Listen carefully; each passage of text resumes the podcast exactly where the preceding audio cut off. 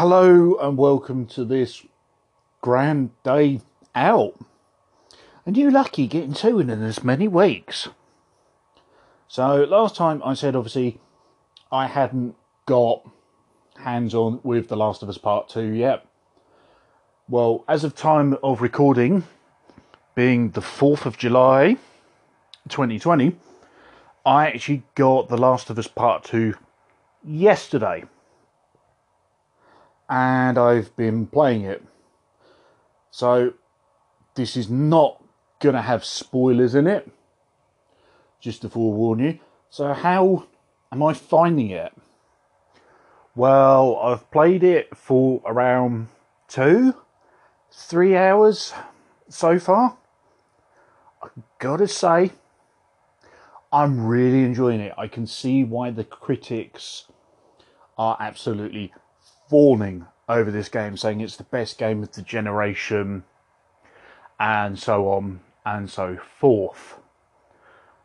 So, once again, you're kind of thrust into the main role of you're playing as Ellie this time round, and um, she controls controls completely different to to Joel, who who you might remember is the main protagonist from the first game, and, and mainly this game, from what I've seen so far, is Ellie's story and Ellie's journey. Again, I'm not going to get into spoilers, and like I say, I have already wept. I'm about two, three hours into it, and I've already absolutely bawled my eyes out. I'm not going to tell you why, but if you've played it, then you probably know why.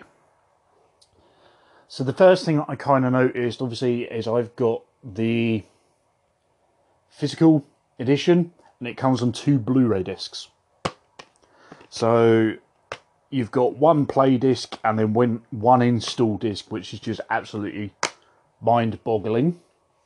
That uh, that kind of gives you a feel for how you know how the game actually looks. It's a stunningly gorgeous game. The first thing you do is you ride a horse in through kind of kind of a sunset kind of thing, and instantly you're kind of met with, you know, the sun reflecting off of the horse's. Uh, do they have hair? Yeah, off the horse's hair and stuff you know and obviously there's there's cinematic lens flare and and things like that and it just looks really gorgeous the graphics have been updated substantially as well from the obviously from the PS3 I played the first one originally as the quote unquote remaster version on PS4 and even that even though it was upscaled and slightly modified it it looked very good it doesn't have the same kind of shine that this does you can tell that a lot of love and work has gone into this. It's absolutely stonkingly mad. The other thing as well, when you load the game that you're met with, is an accessibility menu. And this is the most accessible video game I've ever played. So one of the options is text to speech and audio cues. So you can actually, you know, if you're visually impaired and you're not able to read things within the game, you can put on text to speech and it will narrate for you as well. There's options for motion sickness, so you can obviously turn that down as well if you're quite partial, not partial, if you're quite susceptible to that. On top of that, as well, you've got options that go towards kind of whether you're colorblind and things like that as well. There's it's just a whole lot of options. Like I say, it is honestly one of the most inclusive video games I have ever seen. And that is something to be applauded as just fantastic. More games should honestly do that. So, once again, I'm really liking this. Obviously, avoid the spoilers if you can, because I know that there were spoilers a couple of weeks ago, and those horrible, nasty trolls on the internet are trying to ruin it for everybody because they don't like a a leading female protagonist as well who who just happens to be, be a lesbian as well, going, "Oh, it wasn't signposted at all." Well, for a start, that's absolutely ridiculous.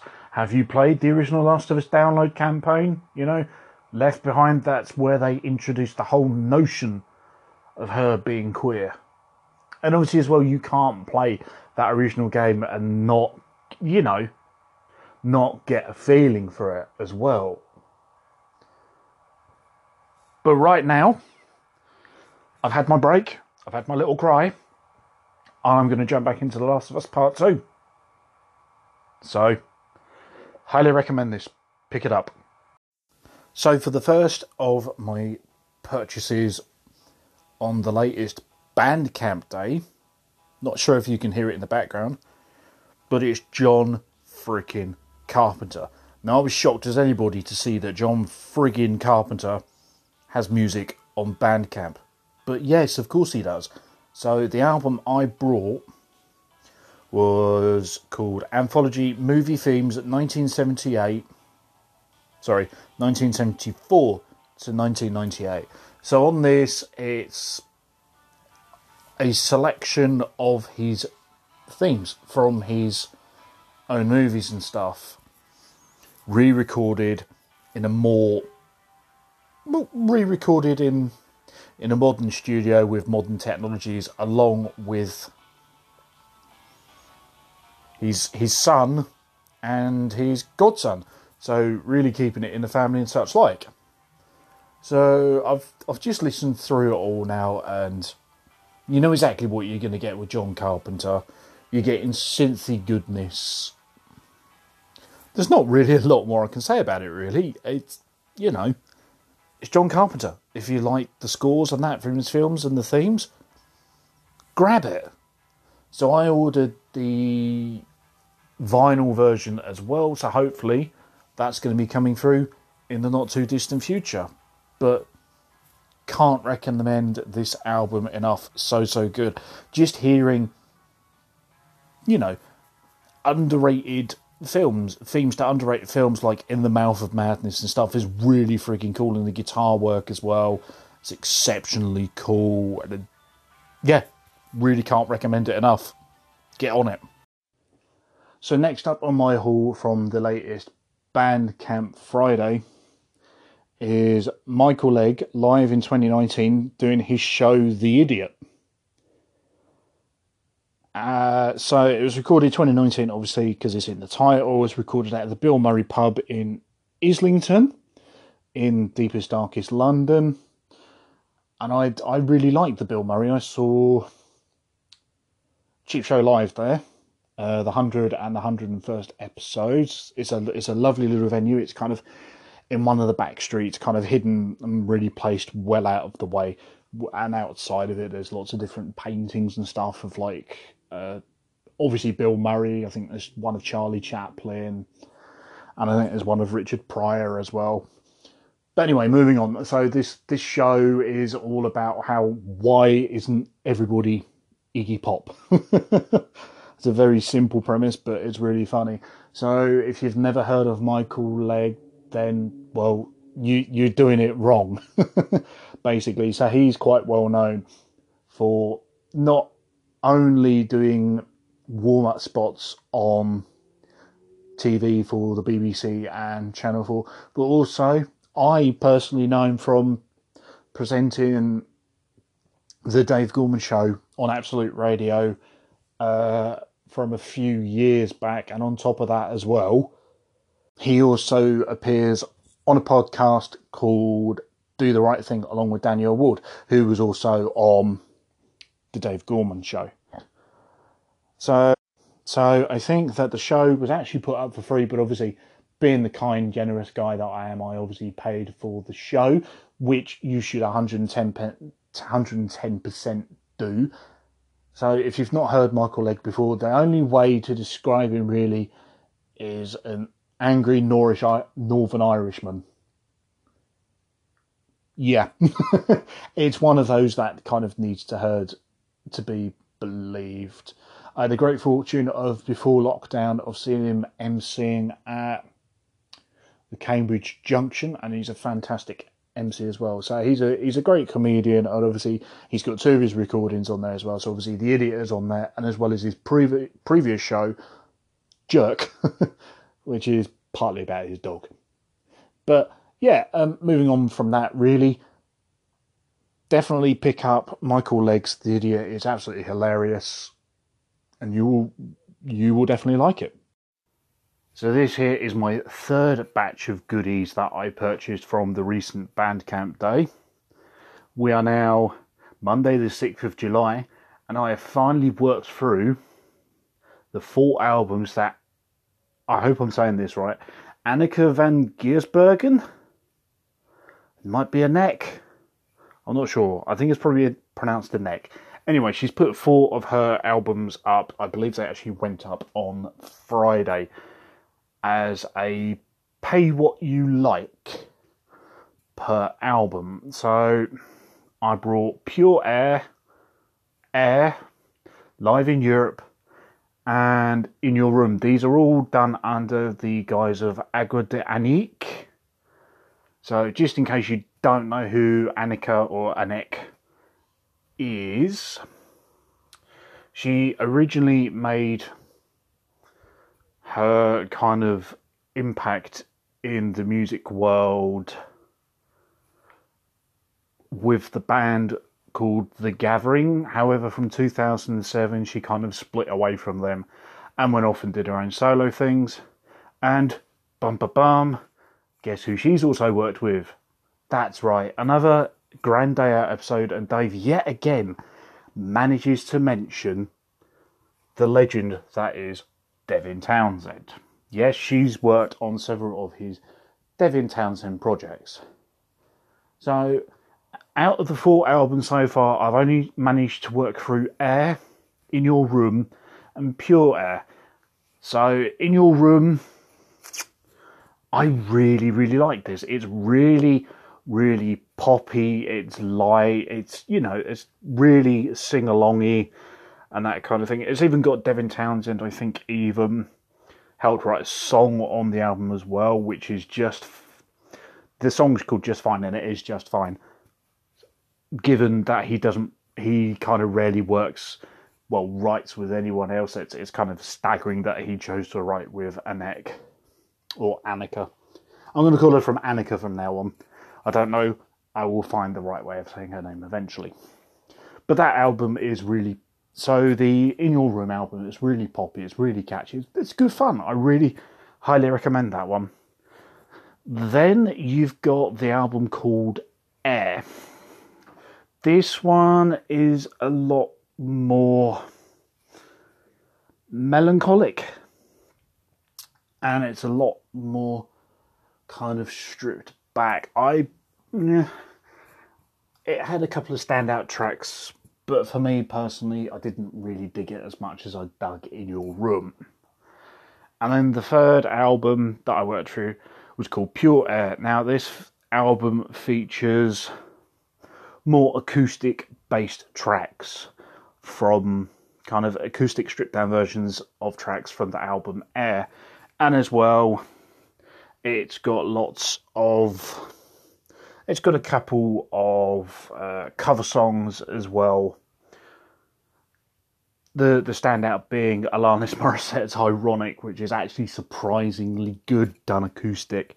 However, on this album, she has got lots of guest artists. So the most notable one that I can see will be Sharon den Adel, who is better known as the singer from Within Temptation and as well as the mastermind behind Ayreon being Arjen Lucassen. So this one again, I might just need to be in the mood for it, but this one didn't really ring kind of a really personal bell with me. I liked it, don't get me wrong, but I just feel like I need to kind of be in the mood for it.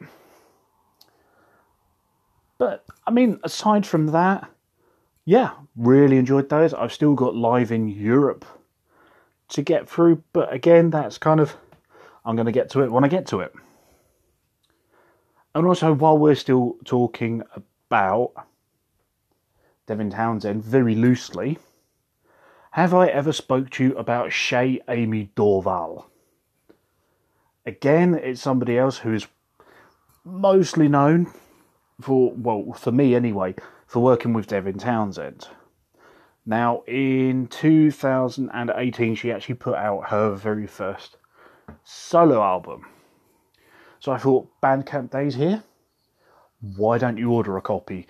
Because obviously, along with everybody else in the world, well, at least the music world, everything has come to a standstill, and obviously, touring artists are unable to tour and things like that. So I thought, why not? Why not order the physical copy as well? And along with that, you know, maybe put a little bit extra on top, you know, just to help see it through, you know? But anyway, going back to the album in hand. So between the walls and the window, it's again, it's another kind of. She's a Ché Aimee Dorval. She's a singer songwriter. She's got extreme, very, very calming. What can only be described as breathy vocals. You know, if you heard it, you would know what I mean. But again, this is a perfect, what I would call Sunday morning music. To me, that's kind of the thing that you would put on the first thing on a Sunday morning after a heavy night of drinking the night before, while you've got a little bit of a hangover and you're thinking, what the hell did I do last night? You know, you kind of put that on and it kind of very gently reintroduces you back to life and so on and so forth. That's not to say, obviously, that, you know, it's not any good aside for a Sunday morning. No, no, no, quite the opposite. It's perfect any time of the day, obviously. But again, I really enjoyed this. She's very little known outside of Canada and obviously outside of, you know, her work with Devin Townsend and Casualties of Cool.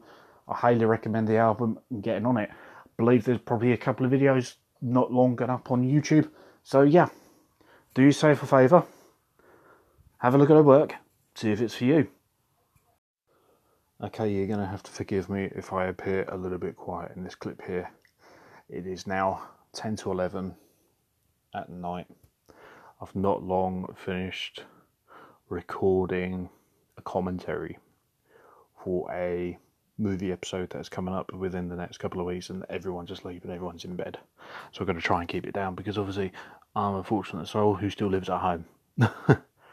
anyway, so while I was writing after watching the the end of this film, I thought, hmm, why don't I listen to the very last of my Bandcamp day hauls, following on from the contamination. Sorry, not contamination. The zombie creeping flesh episode the other week. I bought some Goblin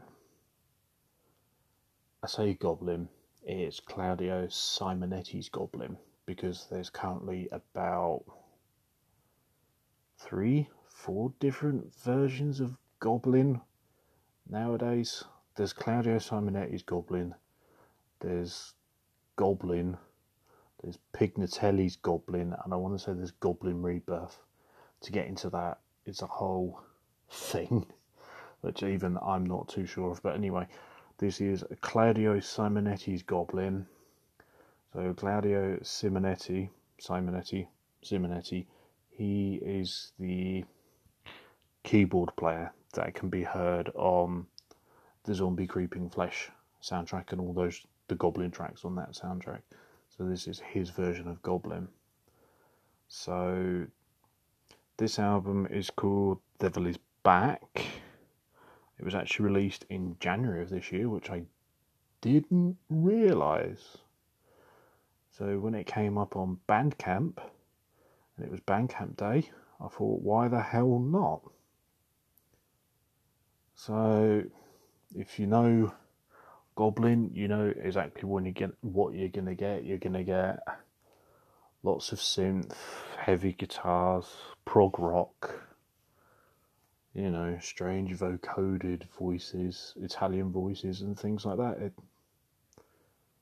it's good stuff. It's it's a bit like a soundtrack to a film that doesn't exist. It's definitely well worth picking up if you can find it. I understand it can be quite difficult to get hold of if you're not obviously part of the Bandcamp thing or or even trying to get it online. because I've got no thinking back on it, I've got no idea how drunk Dave that time managed to order the best of Goblin on LP for me. I've no idea how he managed that. But finding this new album on Bandcamp was like, whoa, that was it was crazy. So, but yeah, absolutely love this album. It's it's mostly instrumental, like I say, except for a couple of vocoded vocal parts. It's just astonishing. Definitely worth picking up. I made sure, obviously, because it's me, I've ordered the LP as well, the vinyl.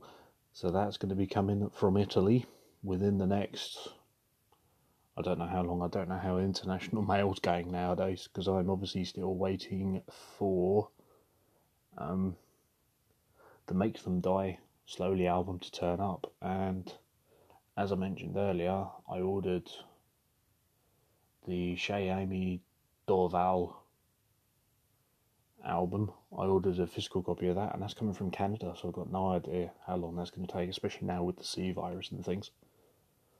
But I'll be sure to put pictures up of all of it, obviously, once it once it all turns up. But anyway, going back to the point, The Devil is Back by Claudio Simonetti's Goblin. Get on it. This episode is so very nearly finished. I promise you, we are now the 7th of July, that being a Tuesday. It's 20 past 9. I've just got through watching a short film called dead air.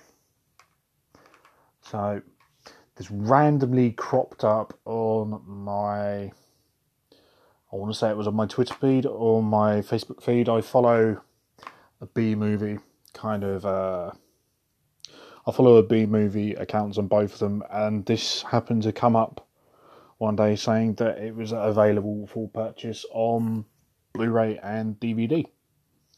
So I thought why why the hell not? So actually turns out it's screened at a whole load of festivals, including the uh, the Soho Horror Festival from last year, uh, the Haunted House Fear House in 2019, and Knoxville Horror Film Fest as well. So the basic premise for the film is that this punk band are on an aeroplane uh, going to their final show of the tour I want to say. And uh, yeah, there's there's these uh, little critters esque creatures on the plane that they get loose and start causing havoc. Good to say, uh, I really enjoyed it. So I did a little bit of reading into it. Actually, turns out that this uh, short film was crowdfunded. So I'm not quite sure how I missed out on that while it was being initially crowdfunded, but it was crowdfunded to be a kind of proof of concept for an eventual feature film. And I'm going to say, based off the strength of the short alone, I am 100% in for a feature film. Most definitely. So I ordered the Blu-ray, and obviously it's come on a Blu-ray disc. It's come with a lovely photographic insert that's that's been signed by the director and some of the uh, the cast and the crew. It's got a tiny little dead air pin badge in it as well. It's also the case as well. It's been signed by the director, and I'm the proud owner of number 39 out of 50 Blu rays. I think there is possibly a few left on eBay, which is where I bought this from. But yeah, I had a really really good time with this for for a uh, for a short film. You know, as a proof of con- what is essentially a proof of proof of concept film. I really dug it. The um the the, the puppets for the um little creatures are really really funny. It reminds me a bit of the film, a kind of a cross between Critters from the film Critters and a bit like Frank from Donnie Darko because of the way the ears are and kind of the how they look facially. But yeah, really, really digging that. If you get a chance to see Dead Air, definitely pick it up. So on the disc as well, there's a uh, There's deleted scenes. There's a couple of trailers. There is a, a one-hour behind-the-scenes documentary thing as well. And on top of that as well, there's also some uh, previous shorts made by the director of Dead Air, Jeff Harmer, uh, called Selfie and Smile. Wasn't really into Selfie. That is a story of a woman who who's texting her, her boyfriend, presumably, or partner, lover, whoever, texting the selfies, and it turns out that there's a there's a thing behind her. Wasn't really into that one. Smile, however, I dug a lot more. It was kind of delving into the psychological world a little bit more. Basically, this young woman is seeing a psychiatrist about increasingly violent fantasies and daydreams. Yeah, really enjoyed that. Yeah, if you get a chance, check out Dead Air. Like I say, um, they're kind of selling off copies at at the moment on eBay because obviously their whole kind of festival run at the moment, touring festival run, like I say, has effectively been cancelled by the silly C virus. See again, someone else who's been affected by the pandemic. So, and I believe all the profits and proceeds are going into obviously making in making up for kind of uh, lost film festivals and films like that. So, Dead Air, check it out. And just a final thing to wrap up the episode, it was announced yesterday that the legendary film composer Ennio Morricone had died at the age of 91. So, if you don't know who Ennio Morricone is, then shame on you. But he is a legendary film composer. He did the soundtracks to all of Sergio Leone's films since Fistful of Dollars. He did uh, Mission to Mars. He's done. He even won an Oscar for the Hateful Eight in 2016. He also did the theme tune to The Thing, among many other things. I mean, the man was prolific, for for lack of a better word. I mean, he managed to sell over 70 million records worldwide during his seven decades. You know, and he sold 7.5 million singles and albums in France alone. A life well lived, if you ask me. So, Ennio Morricone, you will be missed, sir. Thank you, thank you for your hard work and your and your love and craft for for film and and music.